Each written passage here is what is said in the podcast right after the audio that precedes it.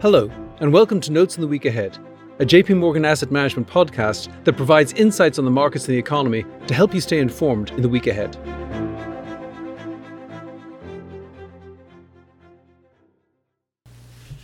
Hello, this is David Kelly. I'm Chief Strategist here at JP Morgan Asset Management. Today is September 18th, 2023. To tell the truth, I haven't done much hiking up mountains recently. I did scale a few minor peaks years ago when our sons were in Boy Scouts. However, it was always hot weather heading up, and between separating those young gentlemen who decided to fashion lightsabers from tree branches and attempting to corral those whose first instinct was to chase into the woods after squirrels, it was a somewhat trying business. The reward for all, of course, was the view from the top, and it was always breathtaking. However, as you stood on the summit, things would cool off pretty dramatically, and you had the sober knowledge that safely descending from the top is always a trickier proposition than getting there. In the week ahead, the Federal Reserve will report on their view from what should be the top of a tightening cycle. While we don't expect any further rate hike at this meeting, they will release a summary of economic projections giving their updated perspective on the likely path for economic growth, unemployment, and inflation. They'll also provide some indication on whether they intend to hike one more time before pausing, and how rapidly they intend to cut interest rates in 2024 and beyond. They may even adjust their perspective on where the federal funds rate should be in the long run. For investors, this will all be important information. However, it's also important to keep an eye on building pressures that have the potential to tip the economy into recession in 2024. While the Fed may plan for a very gentle decline in rates in the years ahead, there's a significant risk of an economic stumble that will precipitate much more rapid easing as we descend on the other side of the tightening mountain. The Fed releases a summary of the economic projections of FOMC participants four times a year in March, June, September, and December. In June of this year, they estimated fourth quarter year over year real GDP growth of 1.0% in 2023, 1.1% in 2024, 1.8% in 2025, and 1.8% in the long run. This week, they will very likely upgrade their estimates for growth in 2023. The reason is straightforward the economy has proven much more resilient than they thought at the start of the year.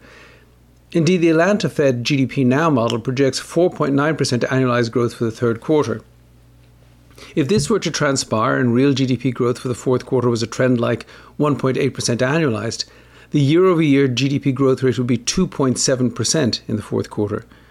Even with the less exuberant gains that we expect for the third and fourth quarters of 4.1% and 1.6% respectively, fourth quarter year over year real GDP growth would be at 2.4%, far above the Fed's current projections.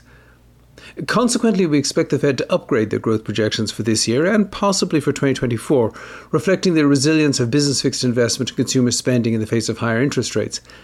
However, they are unlikely to, foreca- to boost their forecast of 1.8% real growth in the long run, given that the economy has seen only mediocre long run productivity growth, is starting from a position of full employment, and is still facing very slow growth in the working age population. In June, the Fed projected that the unemployment rate would be 4.1% in the fourth quarter of this year, rise to 4.5% at the end of both 2024 and 2025, and then drift down to 4.0% in the long run.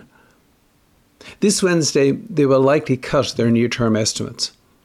While the unemployment rate did rise to 3.8% in August from 3.5% in July, this reflected a huge 736,000 increase in the volatile labour force series that could easily be partly reversed in September. More important, weekly unemployment claims data show a downtrend in new claims and very steady continuing claims in recent weeks. Given strong GDP growth in recent quarters and a continued, although diminishing, overhang of excess job openings, payroll job growth should remain strong enough to keep the unemployment rate below 4% through the end of this year and into 2024. Thereafter, the path on unemployment will depend on how long the economy can avoid recession. The population aged 18 to 64 is currently growing at a slow 0.5% annualized rate. Even if the labour force grew at double this pace, the economy would only need to add 130,000 payroll jobs per month to hold the unemployment rate constant. Even slow economic growth should be enough to achieve this. If, however, the economy were to stumble into recession, history suggests that the unemployment rate would quickly vault over the Fed's current forecast. We don't expect any change in the Fed's long term view that a 4% unemployment rate is consistent with stable inflation. It's worth noting that year over year wage growth has fallen steadily since March 2022, despite the fact that the unemployment rate has been below 4% since the end of 2021. However, Fed officials will likely think it too early to shift the perspective from the appropriate long run unemployment rate. The Fed may also cut their estimates on inflation. Looking at their key target measure of year over year headline PCE inflation, they're currently projecting 3.2% for the fourth quarter of 2023, 2.5% for the fourth quarter of 2024, 2.1% for the fourth quarter of 2025, and their gold standard of 2.0% in the long run. Prior to the last few weeks, it looked like the first of these numbers was too high. The recent backup in energy prices makes this a close call. We currently expect a 3.1% gain. However, by the fourth quarter of 2024, we expected just a 1.5% year over year increase. By then, even in the absence of a recession, shelter inflation should have seen a major decline, reflecting a recent stalling out in rent increases. In addition, we expect that recently red hot inflation in auto insurance and maintenance will have fallen due to flat to declining new and used car prices.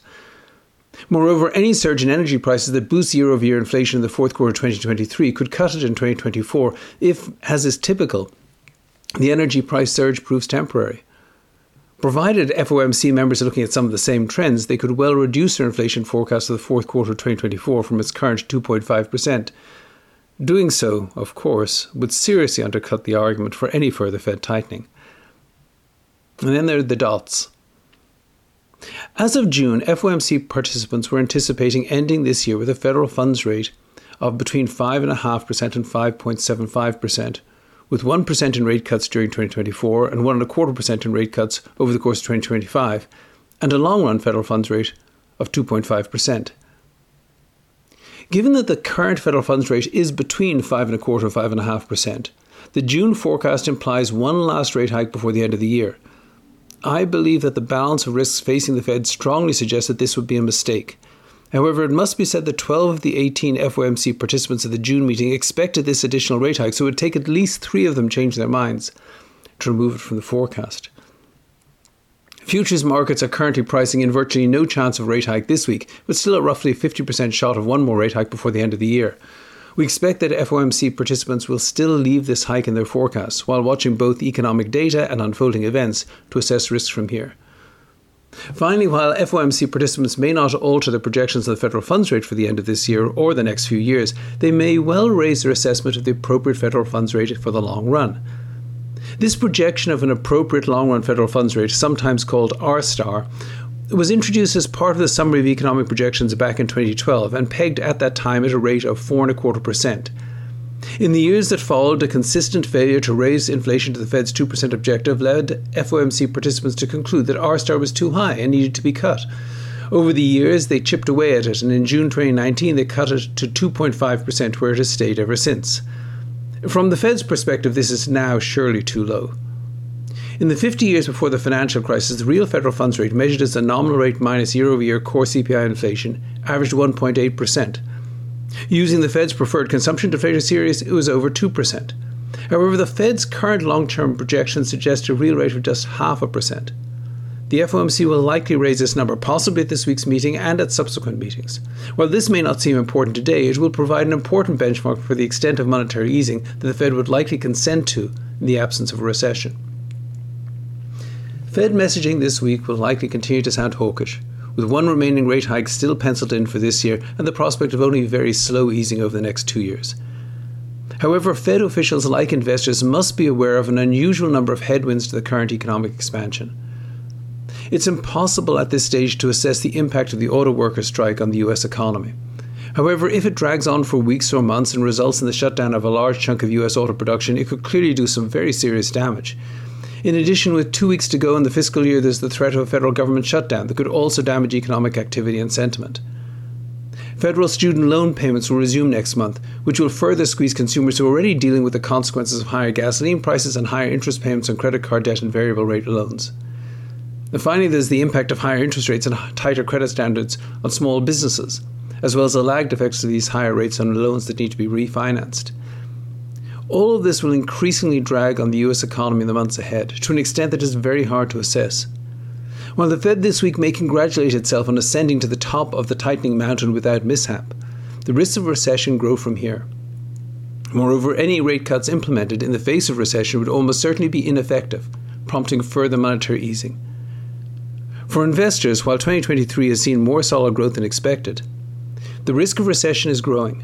Consequently, it makes sense to be well diversified, with a relatively defensive position across equities and extending duration within fixed income, as risk of an economic stumble grows on the descent from the mountain of monetary tightening. Well, that's it for this week. Please tune in again next week, and if you have any questions in the meantime, please reach out to your JP Morgan representative. This content is intended for information only based on assumptions and current market conditions and are subject to change. No warranty of accuracy is given. This content does not contain sufficient information to support investment decisions. It is not to be construed as research, legal, regulatory, tax, accounting, or investment advice. Investments involve risks. Investors should seek professional advice or make an independent evaluation before investing. The value of investments and the income from them may fluctuate, including loss of capital. Past performance and yield are not indicative of current or future results. Forecasts and estimates may or may not come to pass. JP Morgan Asset Management is the asset management business of JP Morgan Chase & Company and its affiliates worldwide.